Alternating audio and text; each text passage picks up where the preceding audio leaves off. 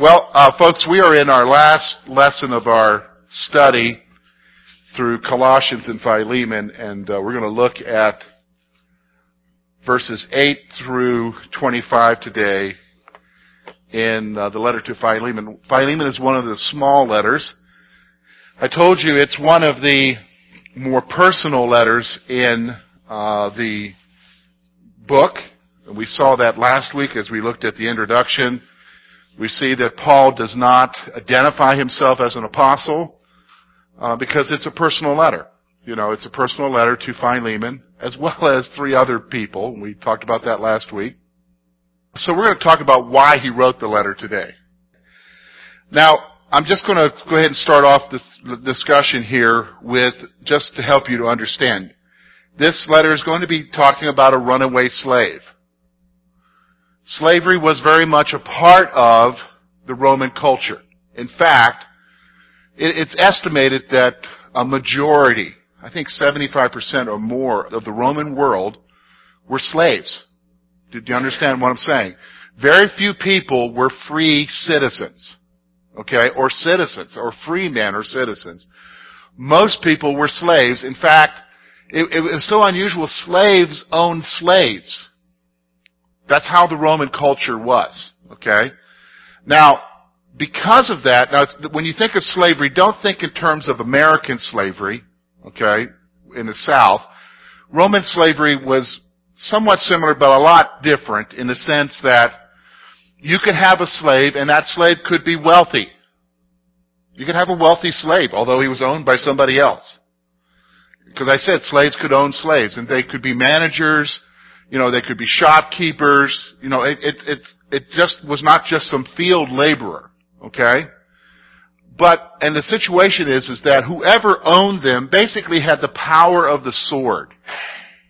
What does that mean? Well, in, in Roman culture, the power of the sword meant that they had the right to execute if they needed to, if there were, there were wrong offenses.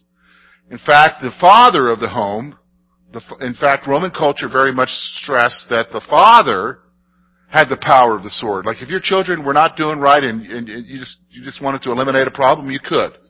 You could throw your kids in chains in the dungeon if your villa had one. You know, that that's the, that was the culture of the time. So I want you to understand that was the culture. Why am I saying that? Because sometimes the apostle Paul is ac- falsely accused of being condoning, condoning slavery. Do you understand what I'm saying? He's, he's falsely accused of condoning slavery because he didn't speak out against it. And, and I want to just remind you of something here. I want you to get everything in perspective here. In this time when the letter was written, how popular was Christianity?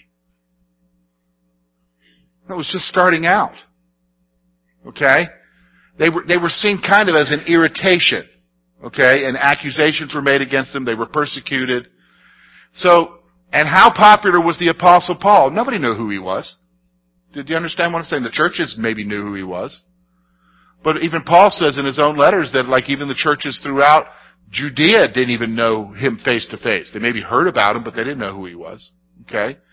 So Paul is, is, his, his purpose in writing these letters, or when he talks about slavery in some of his letters, his purpose isn't to talk about how wrong it is.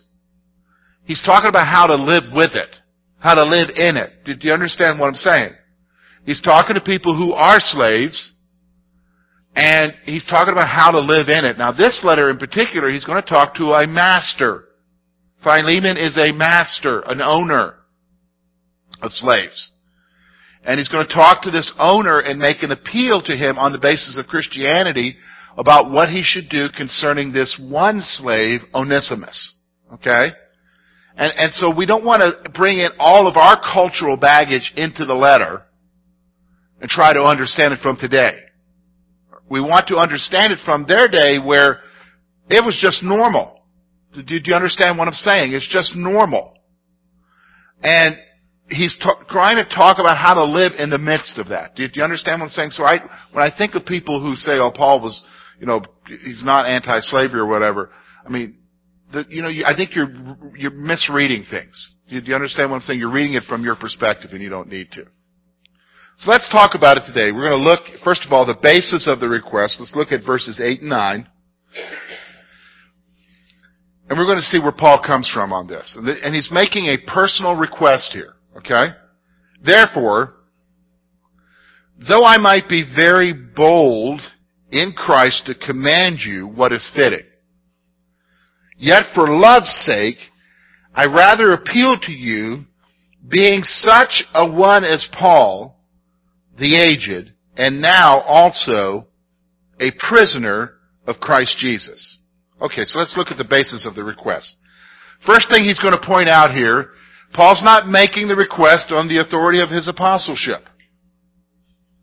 He says right off the bat, verse 8, you know, he said, I could come to you and command you to do what I need you to do in the authority of Jesus Christ. So he knows that he has the authority to tell him what to do. Let's just back up for a moment. Different church era, isn't it? How many of you, I mean, if, if there were apostles today, okay, the concept of an apostle coming and tell, having the authority in Christ to just tell you what to do, what, what do you think about that? I mean, that's totally foreign to us today. I know there are some churches where the preacher tells them everything to do. But that's not the way we're wired, is it? That's really difficult for us to think in terms of somebody having that kind of authority to be able to tell you, you need to do this. That's the kind of authority the apostle had. Period. In fact, you say, well, why would we listen to a guy like that? You gotta understand the abilities of the apostle. Like, have you read the book of Acts lately? And in the book of Acts, you'll see one of the apostles, and if he's upset with somebody, they're not doing right, he'll say, okay, you're blind. And they'll be blind.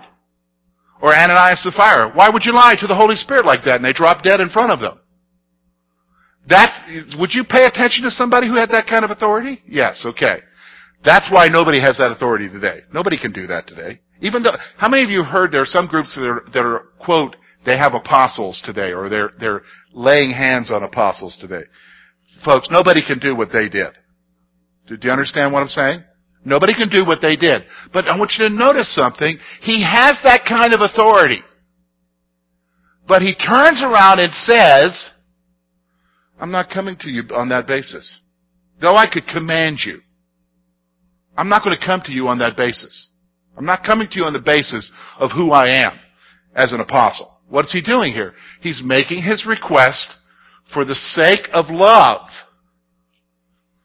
as a prisoner of Christ.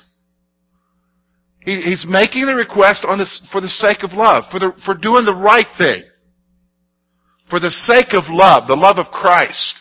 He also points out, not just as a prisoner, but aged. He calls himself aged, meaning he's getting older. Okay? So, He's not doing it on the basis of his apostleship. He's coming to Philemon in this letter and, and approaching him on the basis of what? Love. Love. So now look and see, we're going to see the plea for Onesimus. we're going to look at verses 10 through 22. This is where we're going to spend most of our time. Let's look here, verse 10.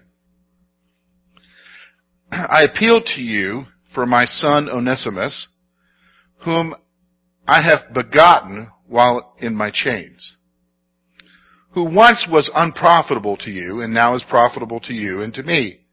I am sending him back.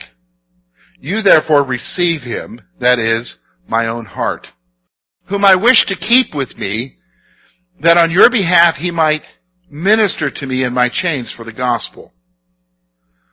But without your consent, I wanted to do nothing that your good deed might not be by compulsion, as it were, but voluntarily.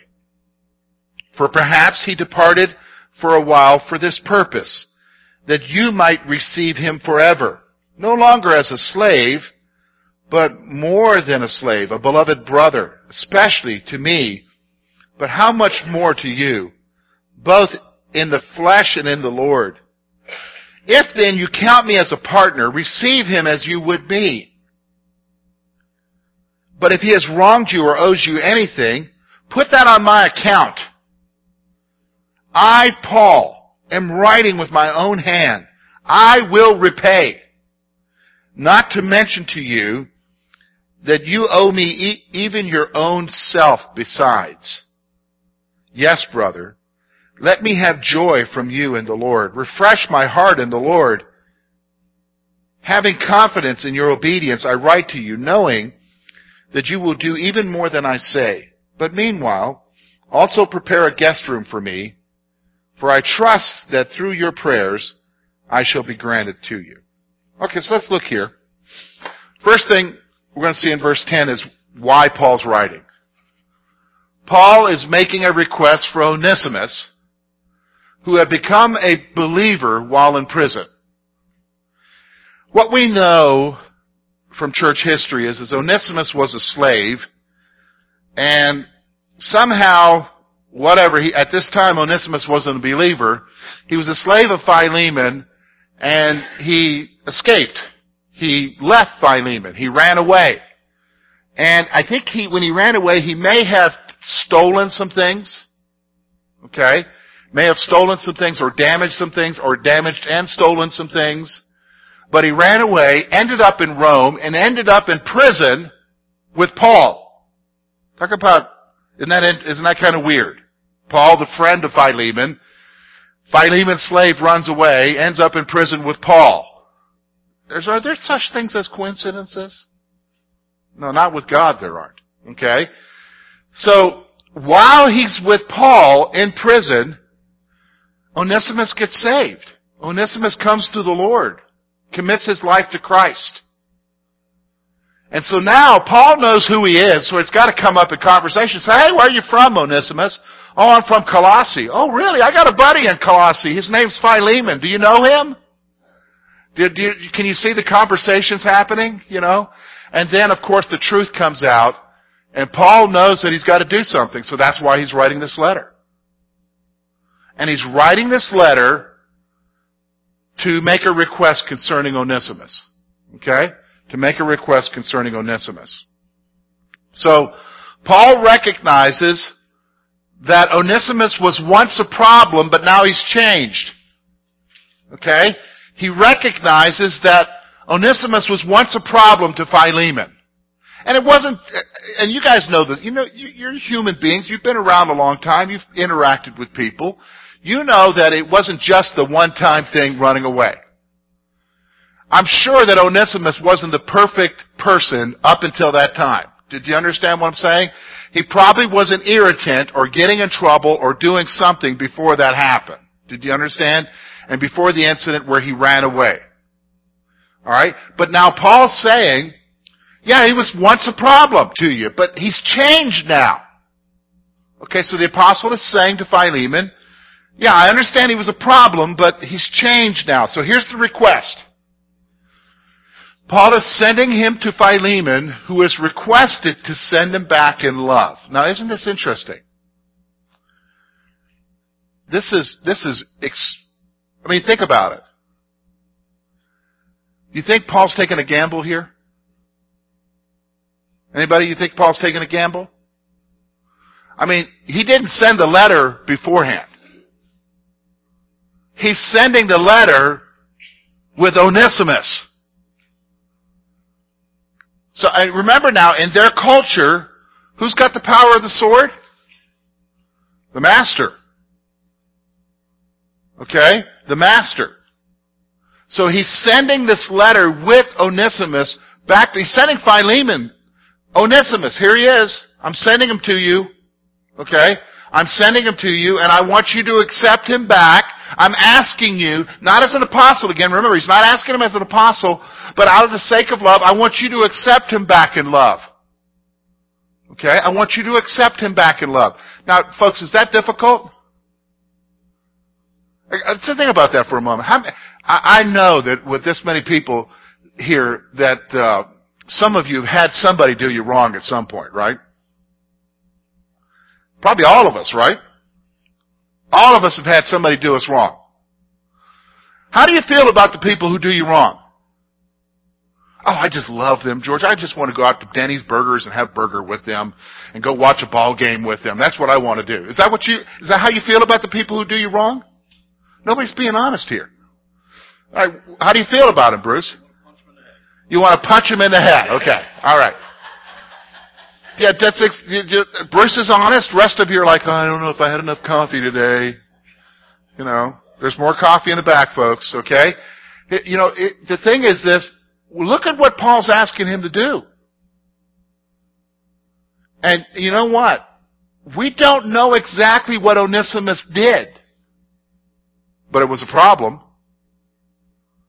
And so now he's sending him back with a letter saying, hey, accept him in love. Accept him in love. Now, Paul had wanted to keep Onesimus to help him on behalf of Philemon. Now this is a big thing for Paul to do because obviously Onesimus must have changed because he was very beneficial to the apostle. The apostle says, I'd like to keep him.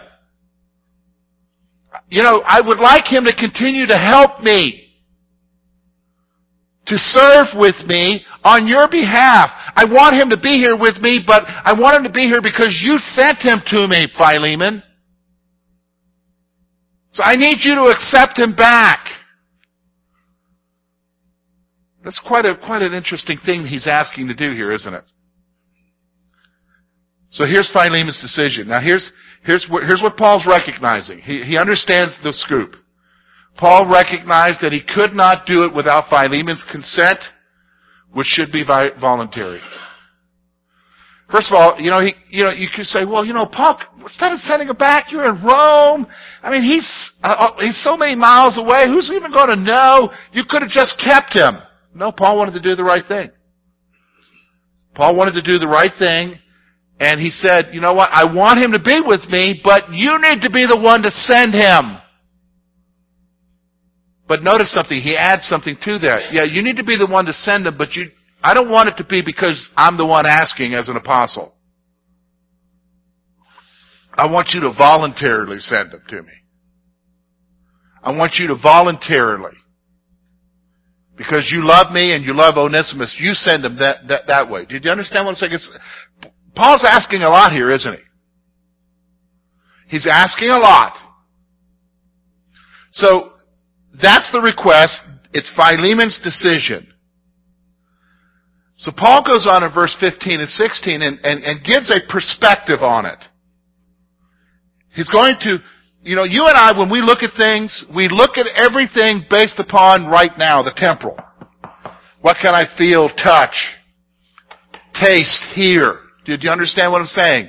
What, what do my senses understand? He's looking at everything, we look at everything from the temporal. Paul's going to give another perspective, the eternal. So he's going to help Philemon to understand the eternal perspective of what's going on here with this request. And, it's, it's a good thing for you and I to understand, okay, what's the spiritual dimension to what's going on in your life? Do you understand? Do you guys recognize that sometimes there's a spiritual dimension? All you gotta do is just read the first couple chapters of Job. You realize real quick the, the heartache and the pain and stuff that he was going through, you realize that there was a spiritual dimension. Okay? From Paul's perspective, there's always a spiritual dimension. So he's going to give an eternal perspective here. And here's what he says. He says, verse 15, he states that his departure may have been for eternal purposes. It's sort of like what I said to you earlier. Are there any coincidences? Folks, are there such things as coincidences? No, not if you believe in a sovereign God. Philemon believes in a sovereign God. Paul's saying to him, Philemon, this whole situation may have been for God's purpose. The whole situation of him running away and somehow ending up with me in Rome and coming to Jesus may have been for God's purpose, Philemon. Did you understand what I'm saying? So you need to, you need to get the eternal perspective here. You need to get, get a, a different dimension of thought here. And the purpose was that Onesimus would no longer be just a slave. That he wouldn't just be a slave. He, of course he is a slave. But a brother to both Philemon and Paul. God's purpose wasn't just that he would come back, but that he would come back what? A brother in Christ to Philemon. So an eternal bond. Not just to Philemon, but to Paul also. So here's Paul's plea. Verse 17 and 18. Paul is asking Philemon to accept Onesimus on the basis of his relationship with the apostle. He's, here, Paul's what's saying, hey look, I want you to accept him back, not because of me as the apostle, but because of my role in your life. Look exactly what he says there, verse 17. He says this, but if you count me as a partner, a partner, that's a little bit more than just an apostle, right? That, that talks about some sort of intimate relationship between the two of them. If you count me as a partner, receive him as you would receive me. Do you know what I'm saying?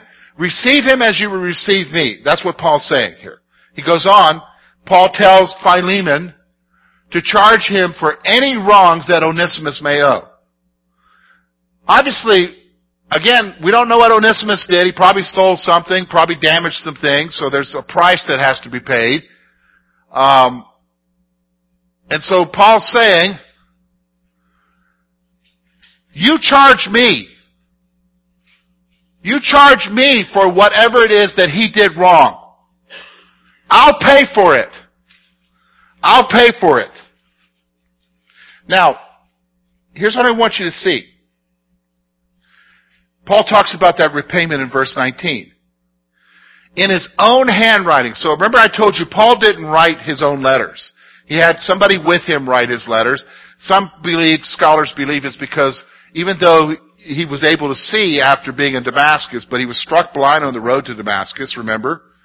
And then he was able to see, but he, he had a continuing eye condition so therefore he didn't write his own letters, but occasionally when he wrote a letter, he would take it and write with his own hand a statement. And here he's writing in his own hand, his own handwriting, Paul states that he will repay even as Philemon owed Paul his own life.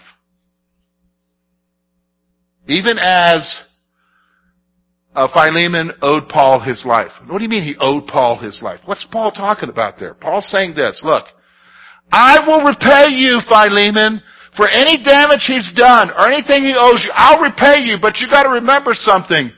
You owe me. You owe me your own life. What in the world is he talking about there? Anybody got a concept? Yes. He's saying, Philemon, I'm the dude that led you to Jesus. You wouldn't even have life, eternal life, if it wasn't for me. Who owes who? Did you understand what I'm saying? I'll repay you anything, but remember, remember Philemon, you owe me your very life because I brought you to Christ. Do you, do you, understand what I'm saying? So he's saying, okay, I'll take care of it. We'll, we'll make sure you're covered. Okay? Now think about it. Yeah, did he say maybe suffer some loss under Onesimus? Probably. But it's not hurting him. And the apostle is trying to say to him that that loss that you suffered, yes, it's big in terms of humanity, but in terms of eternity, it's insignificant. Because I'm the one who gave you your life. You owe me your life. You know? So let, let's, let's, let's settle accounts here. Okay? Let's settle accounts. So, here's what he says. Paul says he wanted to have the joy of seeing Philemon do the right thing. Paul says, I, I want to, I just want to, I just want to have the joy of knowing that you're going to do the right thing by this situation, Philemon. That you're going to do the right thing. So here's what he says. He expressed that he was confident that Philemon would do more than what he was asking.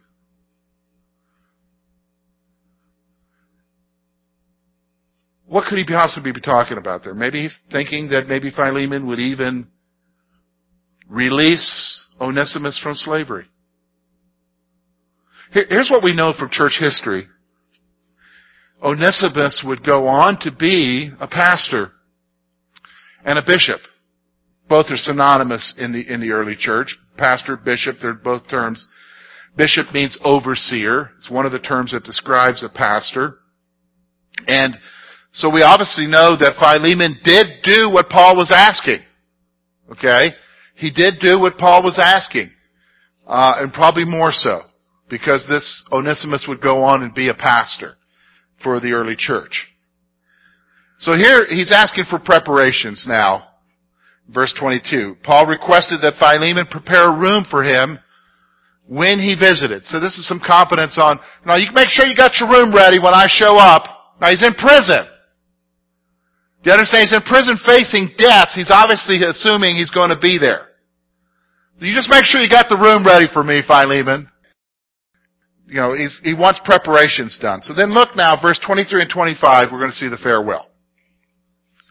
Epaphras, my fellow prisoner in Christ, greets you, as do Mark, Erastus, Demas, Luke, my fellow laborers.